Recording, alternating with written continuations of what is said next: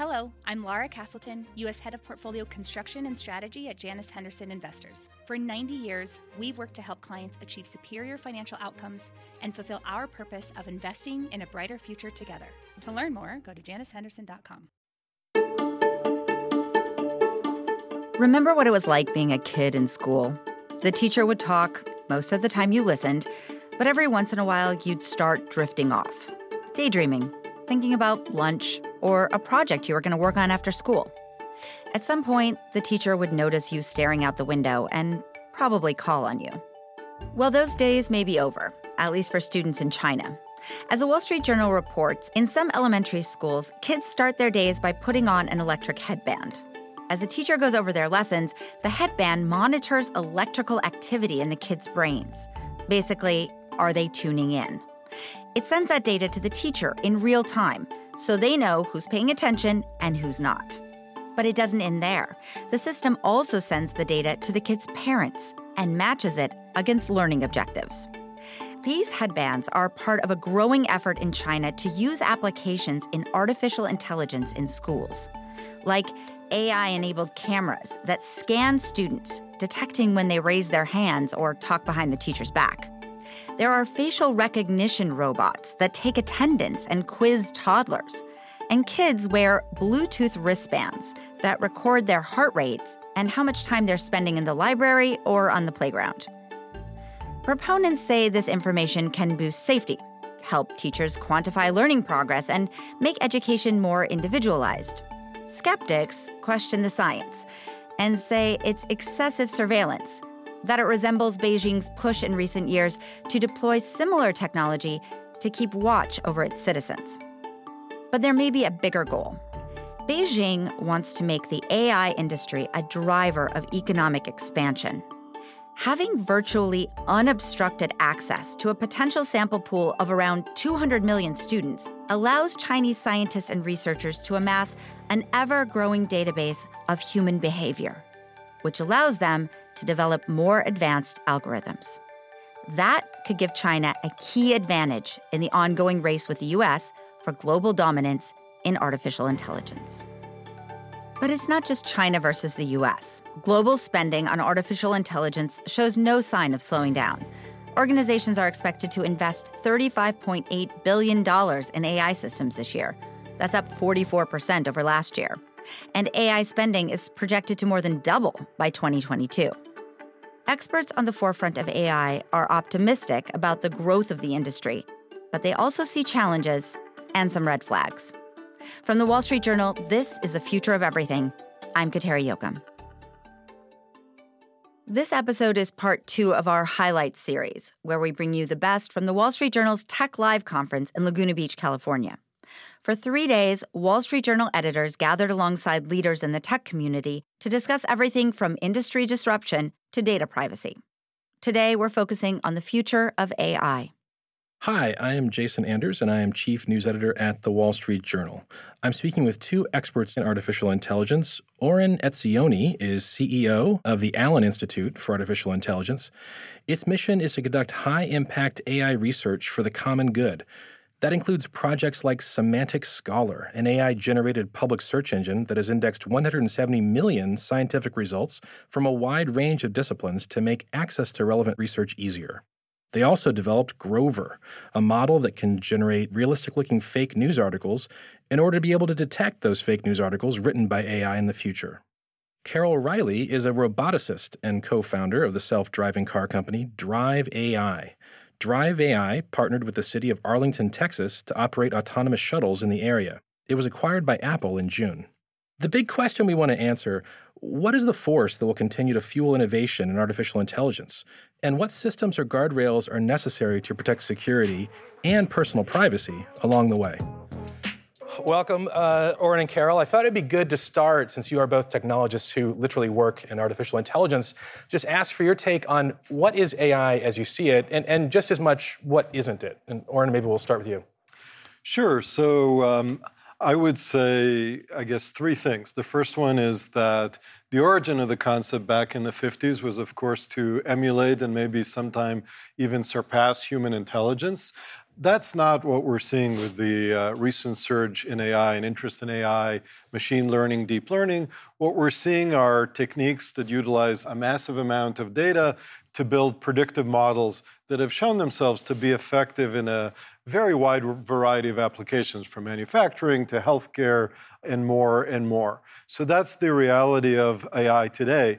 And then, in terms of what people are thinking about, what people have been talking about, and where we think to the future, I think it's become almost a kind of Rorschach test. People project their own concerns, whether it's about privacy or about AI taking over or about bias and discrimination jobs. These are all legitimate concerns. But I bet you if we did a quiz, the professor and me says, okay, everybody take out a piece of paper and write down four sentences about what you think AI is and will be and then we'll compare those, they would be quite different. That's why I say Rorschach. Yeah, yeah. Carol, what do you say? Yeah, um, I think artificial intelligence is a machine displaying some level of intelligence. And there's narrow AI, which does very small, specific tasks, or general AI, which is the the fear of that killer robots coming in. Right, right. And I've always worked on the. I mean, it's a it's a spectrum, and you know, I've always been very fascinated with the area of human machine collaboration, and I do think that we're very far off from that narrative of Terminator, but I do I think hope, there's a lot of tools and uh, uh, ways that humans and machines can work together. And very, very broadly, it's, you know, I think just to be clear, it's like this big umbrella of AI, and then you have machine learning underneath it, and then you have deep learning as a subset. So yeah. those words are generally interchangeable, but, you know, it's kind of like that layering, and I'm excited to see new techniques like deeper learning things in HMM. Sure, and, and even though we're seeing the term maybe be a bit overused right now, especially kind of from a marketing standpoint, you're optimistic, right? You're excited about the state of the technology, and you feel like in general the things happening are are truly good and exciting. And oh yeah, I think we're just right now at the cusp of new breakthroughs. So I will say that you know we've undergone what I call like the first wave of this AI transformation you know, there's the slogan like AI is the new electricity and that it will power everything. We're just kind of starting it and eventually yeah. it will fall into the background and be so seamless. Right now it's so front and center in everyone's minds. The, so the first AI transformation was really powered by data and compute. And you always hear data and compute, you know. Yep. And I think right now we're entering into this second wave of AI, which will be powered by like the rise of tools and talent and ideas. And yeah. you know, I think one really interesting thing is when we talk about like where will we be competitive on a global scale and is it us or china you know really it's this um, i don't like pitting things against each other and i don't think it's a winner take all situation the, the popular machine learning course taught by andrew has taught over 2.5 million people in that class alone sure. and that would have been impossible for any professor to teach no matter how popular you are so i'm really excited that these tools and these platforms are available so that talent can spring from anywhere. Um, Silicon Valley, where I'm from, used to be like, you know, everyone's like, what's the secret sauce and can we replicate it? Yeah. And we're seeing like different communities create their own secret sauce because I think so many problems are local and talent can spring from anywhere now that you have all these tools available online and the discipline of this new group of learners who are learning online, the need for ethics. Yeah. Um, so I want to come back and unpack a lot of that, but I'm going to start with one of the things you touched on that we've talked about a lot today, which is this idea of AI as something of an arms race. Yeah. Um, right or wrong, it's certainly one of the ways it's been positioned, certainly between countries. And I want to pull up a graphic that is based on some analysis that Oren, your group, did, I believe. And you can see it here. And this is this is a, a look at all of the research that was published and the top 10% of papers that are cited. So I, I gather those are ones that tend to have the most impact and, and sort of are the ones that, that are the most prominent. And what, what you see is a really remarkable increase in, um, in research coming out of China. What, is, what does that say to you? Um, it says to me that we had a stereotype of the Chinese being very uh, diligent, but kind of uh, copycat, right? Oh, they're copying our technology. They're not really doing the cutting edge, innovative stuff. That's why we looked at the top 10% and even the top 1% of papers based on their uh, impact, their citation rate. And what we found is that that stereotype, if it was ever true, it's certainly no longer true that Chinese are doing their share of innovation. This is in the academic realm, but I assume it's equivalent in the, in the business realm. And so we have to take that into account. And of course, we see more and more from the government the attempt to invest in our own research and innovation, and it's not zero sum, like you said. But we're also taking steps that aren't to our benefit, and that's around mm. immigration. The statistics are showing the various steps the Trump administration has taken are hurting immigration at the undergrad, at the PhD level, at the professor level, postdoc, et cetera. I want to stick with this, this for one moment, and, and Carol, ask you. You know, there, there are folks who would look at a, at a graphic like this and say, "Oh, that's a that's a problem." Is it? Is it a problem? You know, I'm actually just so excited that people are like AI is now at the front of not just the academics' mind, but in terms of business, and people are really trying to transform their companies to become like AI first companies. You know, I think when I started grad school in 2004, NeurIPS, which is the like a premier AI conference, it was this intimate group of like 400, 500 people in Tahoe, and it's roughly doubled every year since 2012 and now like there's about over 8,000 people there, and that still seems relatively small compared to what's going on on the global scale. So I'm just so excited that people all over the world are dying to learn AI. It's like the most popular yeah. classes in a lot of universities that teach it, and AI will probably end up spinning out to become its own discipline. Yeah. You know, just like computer science did back in the day, it came out of math and STEM, and they realized that there was this need, and it's very different. So I think one thing that we're realizing is that AI is not just a subgroup within computer science, but actually its own discipline that's very interdisciplinary, and will need to be built out in different types of schools. And I think we have to be very mindful of how we craft this major but I'm very excited to see sure. schools actually spin out an AI major. And you told me when we talked before too that you felt like really the best innovation could truly come from anywhere on the planet. Oh, yeah, absolutely. Like, you know, it's to be an entrepreneur nowadays, like the opportunity is more distributed. Uh, you just need a little bit of capital to get started. You know, the cost of compute for NVIDIA GPU is not that much yeah. to get started, and you can sit in the room, and I think there'll be startups spinning out from anywhere is there a risk, though, that the politicization around AI and some of these concerns about security or advantage, does that risk choking the, the development cycle? I mean, certainly with 5G right now, what we're seeing is a lot of concern that some of the steps countries are taking are frankly more about protecting national interests than advancing the technology. Do you think that we're at a point on AI where, where a similar thing could happen that could actually slow development? I, I, do think that we really want to maintain the open academic exchange, right? So these are our, published papers. As you mentioned, uh, Coursera is available globally. I, I think it would be a real mistake to try and constrain the academia because ultimately we suffer. Right? If you get into sensitive applied technologies, you know, AI-based weapons, it's another story. But if you try to restrict the basic research, ultimately it'll it'll hurt. Yeah. Carol, what, what are some of the, I want to switch to the, the actual tech that we're seeing today. And I'm just curious, what are some of the breakthroughs that you're seeing that, that excite you the most right now? Oh, geez. Um, yeah, there's so many different applications because I think you know problems on a global scale are different, and you know I, I, think everyone's got different pain points. For me, like I mentioned earlier, I'm really excited about the ways that AI can augment humans, you know, not replace them. And I do mm. think that there's so many more jobs being created through AI that we haven't even explored. And I think the, the fear behind AI will dissolve over time. I think when the computers first came out, there was a huge fear about security, the same, the same type sure. of concerns. And now you, I think you wouldn't have imagined that a YouTube star would have been how we use a computer um, today. So, uh, what I'm really excited about is the interaction between humans and creativity. So, I recently joined the San Francisco Symphony as their uh, creative advisor. And you know, we're really exploring different tools for artists and different ways that we can bring in robotics and AI to help really supplement either the conductor, the symphony, um, like the orchestra and the audience.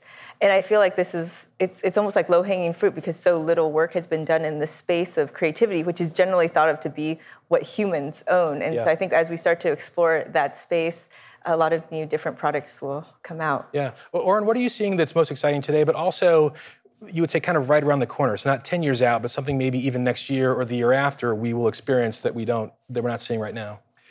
So Like, like Carol, I'm an AI optimist. We see huge applications, of course, in medicine, in uh, transportation. I think people know that. One of the things that's more around the corner is applications in uh, language, natural language mm. processing. So things like Alexa and Siri and so on are very good at transcribing your speech, but they don't really understand you. They understand if you say weather update. I think we're going to see new products that are far more sophisticated in their language understanding. I do want to sound a cautionary note, though. I think Carol perhaps is a little bit more optimistic than I am in uh, a couple of ways. First of all, the phrase AI is the new electricity is absolutely correct in capturing the transformative aspect. Whatever industry you're in, even journalism, right? Uh, AI has a role to play. There's you know uh, fake news, fake news detection, sure. et cetera. That said, it's still very, very difficult to build a, a, high quality working AI system. Blood, blood, sweat, and tears. It's not like you can just take a Coursera course and, and, and just do it. So, very, very difficult to build high quality AI systems. And then on the other end of that, I do think that there's some very real concerns. Uh, for example, you mentioned jobs. Absolutely, new jobs are being created, but the number of jobs that are already being lost in uh, retail, coming around the corner in, in transportation. We're talking sure. about millions of jobs.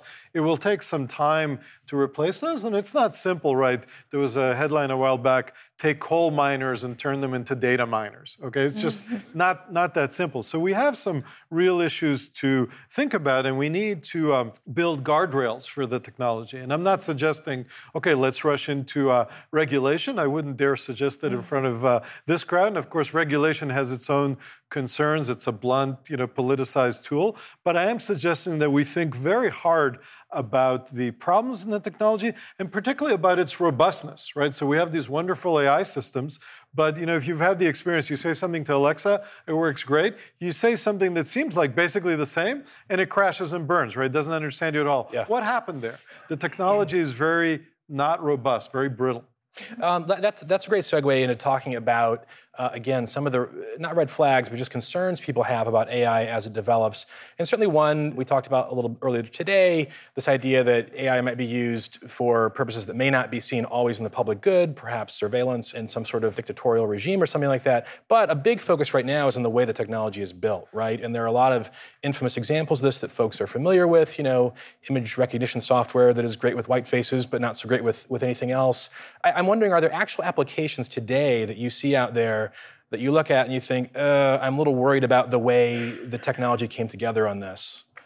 Well, facial recognition is certainly a, a, an example that that people people talk about, right? Uh, in terms of that, I, I, also think there are famous examples for Amazon investigated the use of AI in screening resumes, and and then had to discontinue that because AI finds pattern in the data. The patterns in the data from the past was we hire men, and so it refused to hire women, which was not the the intended yeah. consequence. Yeah. So there are a lot of issues uh, around uh, specific issues around how the technology is built. Sure, um, yeah, there's a lot of different red flag areas, I guess, that I'll highlight. I don't think that there's just applications I will just cross off the list as a whole. I do think that weaponization is a tough one, but I used to work at Lockheed Martin mm. as well. And I found myself working in highly regulated fields because you need people at the forefront really helming and crafting the fields. So, I mean, ethics and highly regulated fields is definitely one area that needs careful thought. A story about myself is just like training wise, you know, I went to a small Catholic Jesuit college where we were required to take ethics and religion classes, and that really helped shape like a young person coming out. An area I'm excited and very concerned about is like personalized medicine. My new startup is actually mm. in that space, and I think there's a lot of opportunity for risk as we move forward, and it's a balance between wanting to help doctors and also utilize data, but it can be skewed. And we've seen big companies who are very careful and have more limited blind spots still make a lot of big, big mistakes. Sure. I, I just wanted to pick up on something Carol said because I think it's very important. She said something very unusual in these modern times, which is uh, that she chose to engage with a company like uh, Lockheed Martin because people at the cutting edge could help shape the technology appropriately. Yeah. Generally, the sentiment in high tech, right, in Silicon Valley, and we've seen this in the news, is folks at Google, Microsoft, elsewhere saying, we don't want to engage with the DoD. Now, I, I respect the, the diversity of opinions, but it raises the obvious question. If the cutting edge folks in the private sector here say, we don't want to engage with their national security, and people in China say, or in Russia, North Korea, don't have that choice. Yeah. And so they do engage. What does, how does that play out uh, over time? So I just think it's, it's really important to acknowledge people who are willing to uh, to make a different choice there. Sure. I want to see if we have some questions in the audience. I'm guessing we do, and uh, yeah, we already have several. So we could start right over here. Please uh, tell us who you are. Hi, uh, my name is Raul Zoda. I attend James Madison University. And Carol, I mean, as you said, you were talking about you know majors and students, so that really stuck out to me. Um, I guess you know someone who really likes tech and is pretty interested in AI. Kind of what aspects of AI, as you see in trends, are growing, and you know just any kind of overall advice you would give to a student like me. Okay. Um, yeah. Well, congratulations. I'm really happy to hear that you're excited about AI and, and an active learner and you're asking these questions. Uh, AI experts and domain expertise, generally, there's no overlap. And so there's a big process problem that I'm seeing in the field in general. At companies, um, people who have learned AI um, are trying to replace people who have done the job for a long time and have all this know-how. And we haven't figured out a good way for these two teams to work together, to speak the language, how to communicate. Um, and I think there's a lot of arrogance probably with AI engineers because you like, you know, you're the deep learning expert. But really, what I learned was that in a company, there probably only needs to be one deep learning expert. Everyone else is a software engineer that helps build the, the tools and the framework. And a lot of other teams are the support for for that. So even if you're an AI-led company, there are a lot of other functions that are very important, and to have respect for like the business units and the especially the domain expertise. And right now, we've had a hard time figuring out how do experts work with AI scientists, and that seems to be an open problem at every company I, that I see right now. So social skills matter very much. And yeah, and it's not even just soft skills. It's just like how do you sit down and actually move a product forward. Yeah. Um, and the processes are broken, right? Like uh, you, if you try to follow software engineering techniques like the Mythical Man Month, those long projects don't work. And all the ideas for mobile and A/B testing is also broken when you work at an AI company. And it's been really interesting because I do think that new types of testing need to be new frameworks and process need to be created. And right now, everything's broken yeah. for AI companies. Uh, another question out here on AI. Anyone? There was a there was a hand up over here. Maybe not. Oh, I'm sorry. Down here in the front. Yes. So there's been a lot of talk about privacy and AI being at loggerheads completely. Uh, can you speak to some of the later, latest breakthroughs or new things that are happening in AI to make sure that we can ensure privacy while we achieve yeah, the goals of question. AI? Sure. So one of the big challenges people talked about, right? You know, Alexa is listening to you, uh, CCTV is taking pictures of you. It all gets uploaded to the cloud and who knows what happens next. So there's more and more work on what's called AI at the edge, which is having the processing of the data, whether it's an image or audio segment happen on the device that recorded it. So imagine, yeah, your doorbell sees who comes to your door, but the analysis of whether that's a stranger or a family member stays on the device. So kind of uh, what happens in Vegas stays in Vegas, what happens on the edge stays on the edge. So as more and more AI is carried out on the edge, you get more privacy. Carol, do you think uh, on this trust issue, do you think we're in the right spot? It's, it's, a, it's a tough question. I think it's up to every it's up to every almost company culture and also yeah. on the national level too because some countries are going to be okay with it and others are not. Yeah it's a good point because like we talked about it's unlikely we're going to have a global standard for acceptable ai practices. It is going to kind of come down to what the companies do and kind of do we as consumers trust those different companies with what how they've deployed it right yeah, and I mean, just in terms of regulation for companies, you know, I would say that for AI companies, we really should be looking at other heavily regulated industries like medical, uh, like robotics, aviation, space. You know, I, I think that there are processes in place that we can start from and then move forward. Yeah, for surgical robotics, it, it's changed over the last few years. Like I used to work at Intuitive Surgical. We had the Da Vinci system that came out in '99. Yeah, yeah. And the robot then would not pass FDA regulation now, but you know back then it, it got started and it's improved over time. So I would also say that you know, neural nets in aviation have been products that have been released in the public, and the same questions for that are still valid today. Yeah, yeah. Carol mentioned, and a number of people on this stage mentioned, uh, well, of course, the laws in other countries can be different, and we need to abide by the laws in other, other countries. We certainly don't want to promote anarchy, but we also need to be cognizant of the fact that if the laws in other countries are radically inconsistent with our values, then we have to do something about that. We can't just say, well, that's the law there. Imagine that, you know, there was a Nazi country these days Mm-hmm. Thank you. And, they wanted to use AI to make uh, Nazism, genocide more efficient, right? I, I, think we'd have to take a stand and say, no, we're opposed to that. Sure. Yeah, I'll, I'll just add also, um, yeah, it, I 100% agree with you on that statement. You know, I think what AI does, these are human problems, right? And I think AI is just helping us unravel it and really is a tool for us to figure out how do we address societal differences between countries because it's helped us expose bias. I think people have bias, but human nature is better at masking and hiding these biases, but it's there. And I think we're we're at this time where we can actually I'm optimistic again for using AI as a reflection to ourselves, to our society, to help us understand why we are the way we are and why does our society think the way we do. And as we have different tribes of people, we will start to understand that better. And I think we can use AI to do that. I think that's a very powerful point to end on. Thanks so much, Carol Reiley, Oren Etzioni. Thank you. That was Oren Etzioni, CEO of the Allen Institute for Artificial Intelligence, and Carol Reiley, co founder of Drive AI, in conversation with Wall Street Journal chief news editor Jason Anders. The Future of Everything is a production of the Wall Street Journal. This episode was produced with help from Jason Anders and Anthony Green. Our technical director is Jacob Gorski. Thanks to our editors on the live journalism team, Uni Kim, Nikki Waller, and Kim Last. And special thanks to conference organizers Helen Bassett, Andrea Costa, Mary Chen, Aliyah Al Junaid, and Robin Wood Saylor. If you like what you heard, be sure to rate and review us on Apple Podcasts. Thanks for listening. I'm Kateri Jochum. Support for this show comes from SoFi Invest. Alternative investments are now available on SoFi. Unlock the potential to build and protect your wealth with alts including real estate, venture capital, pre-IPO unicorns, and more at sofi.com/wsj.